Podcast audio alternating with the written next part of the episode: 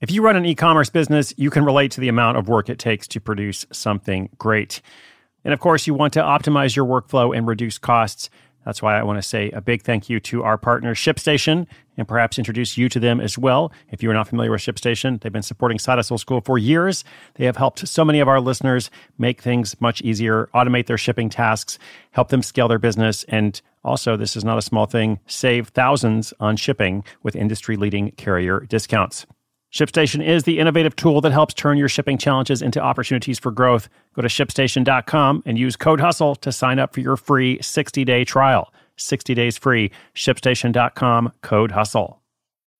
When you need mealtime inspiration, it's worth shopping Kroger, where you'll find over 30,000 mouth-watering choices that excite your inner foodie. And no matter what tasty choice you make, you'll enjoy our everyday low prices, plus extra ways to save, like digital coupons worth over $600 each week. You can also save up to $1 off per gallon at the pump with fuel points. More savings and more inspiring flavors make shopping Kroger worth it every time. Kroger, fresh for everyone. Fuel restrictions apply.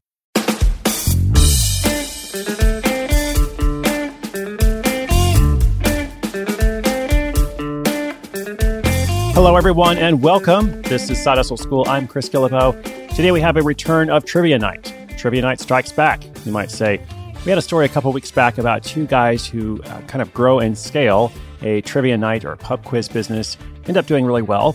Well, today we got a story of just one person. This is a West Virginia high school teacher who hosts Trivia Night for extra income. And then he earns a share for other hosts who use his equipment. So he has found a way to double up as well. Now, after this story, we'll have a moratorium on trivia for a while. No more trivia-themed episodes. But for now, to kick things off, I'm going to give you three trivia questions. And then you'll get the answers, of course, at the end of the episode. So are you ready? Question number one, how many legs does a lobster have? Question number two, what was the first country to give women the right to vote? And question number three, what was the title of the first Harry Potter book? That one's a bit of a trick question because there were actually two titles. But if you get either one, we'll call it good. So stay tuned for those answers. And also, of course, the story, Teacher Makes Money Asking Questions Outside the Classroom. It's all coming up after this shout out to our sponsor. Another day is here and you're ready for it. What to wear? Check. Breakfast, lunch, and dinner? Check. Planning for what's next and how to save for it? That's where Bank of America can help. For your financial to-dos, Bank of America has experts ready to help get you closer to your goals. Get started at one of our local financial centers or 24/7 in our mobile banking app. Find a location near you at bankofamerica.com/talktous. What would you like the power to do? Mobile banking requires downloading the app and is only available for select devices. Message and data rates may apply. Bank of America NA, member FDIC.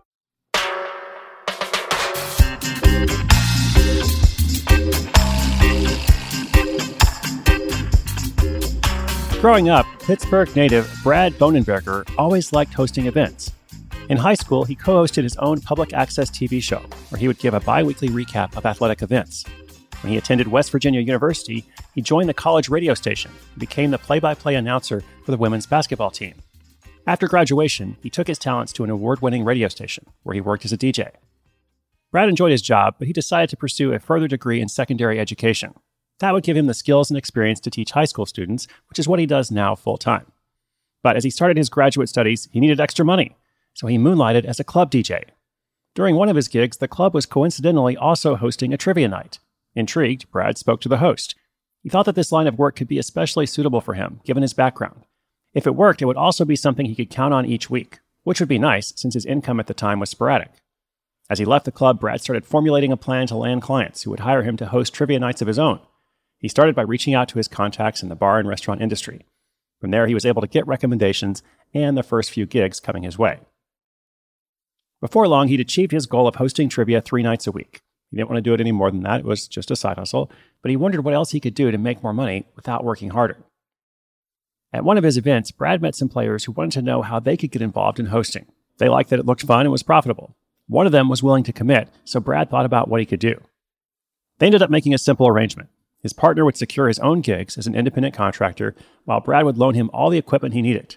They would split the income 50-50. Shortly thereafter, Brad came across someone else who was interested. Soon, not only was he making his full share of the 3 shows he hosted weekly, but also half the income that the other contractors were bringing in. Now, as always, not everything was easy or effortless.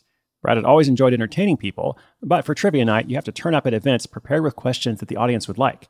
At first, he simply read trivia questions off a set of Trivial Pursuit cards, but quickly found that this wasn't enough to hook his audience. As he gained more experience, he was able to gauge the type of questions that the audience would find compelling, and he adjusted his delivery, the manner in which they were asked. Becoming a better writer was essential to ensure that these questions were elegant yet witty, so Brad put in the work, researching and writing 60 to 75 trivia questions each week. The average game he hosts accommodates about 8 teams and 55 players, but as he improved, he became comfortable hosting games with over 100 players. He also began by hosting at bars and restaurants, but now has no issue delivering at weddings and corporate events as well. So what about startup costs? Well, from mics, mixers, and powered speakers, the list of equipment that one requires to host events can add up.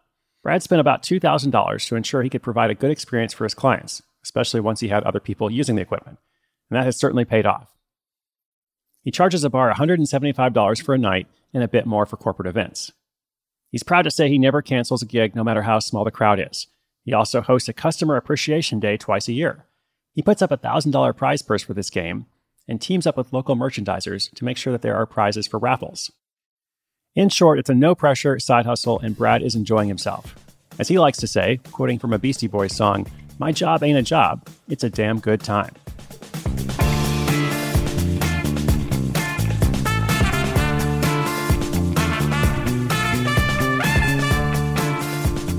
All right, answers to those trivia questions in just a moment. I wanted to mention briefly the importance of soft skills. So soft skills are people skills or the ability to get things done or facilitation or adaptation, the kinds of skills that are really important in work and life, but aren't necessarily taught at college or university or even in the workplace. If you enjoy speaking to groups, if you like making people happy, if you like being a host, if you can handle last minute changes, because not everything goes according to plan with this kind of stuff when you're doing trivia night at a bar, then this is the kind of side hustle that's good for you, right? And this is what we saw with Brad. He always liked hosting events. He enjoyed it. He was a DJ, had some background. Conversely, or let's just say on the other hand, if you need everything to work as you expect it to, or if you're uncomfortable speaking to groups, if you can't roll with the punches when something changes, if you don't like organizing parties and so on, then this would not be a good side hustle for you. I always think it's really important to think about that kind of stuff when you're trying to decide what kind of project should I pursue. All right, and now those answers. First of all, how many legs does a lobster have? Well, a lobster has 10 legs. There you go, 10. Second, what was the first country to give women the right to vote? That was New Zealand. Good job, New Zealand. And what was the title of the first Harry Potter book? Well, the original title was Harry Potter and the Philosopher's Stone. When it was adapted for the US, it became Harry Potter and the Sorcerer's Stone. So Philosopher's Stone, original title, Sorcerer's Stone, also acceptable. Congratulations to anyone who got all three of those right. I think I probably would have only gotten one if I didn't know the answers myself. So if you got more than that, you're better than me. Inspiration is good, but inspiration with action is so much better. Today's show notes are at sidehustleschool.com/770. Thank you so much for listening. More is on the way, including a weekly recap coming up tomorrow. Once again, my name is Chris Guillebeau. This is Side Hustle School.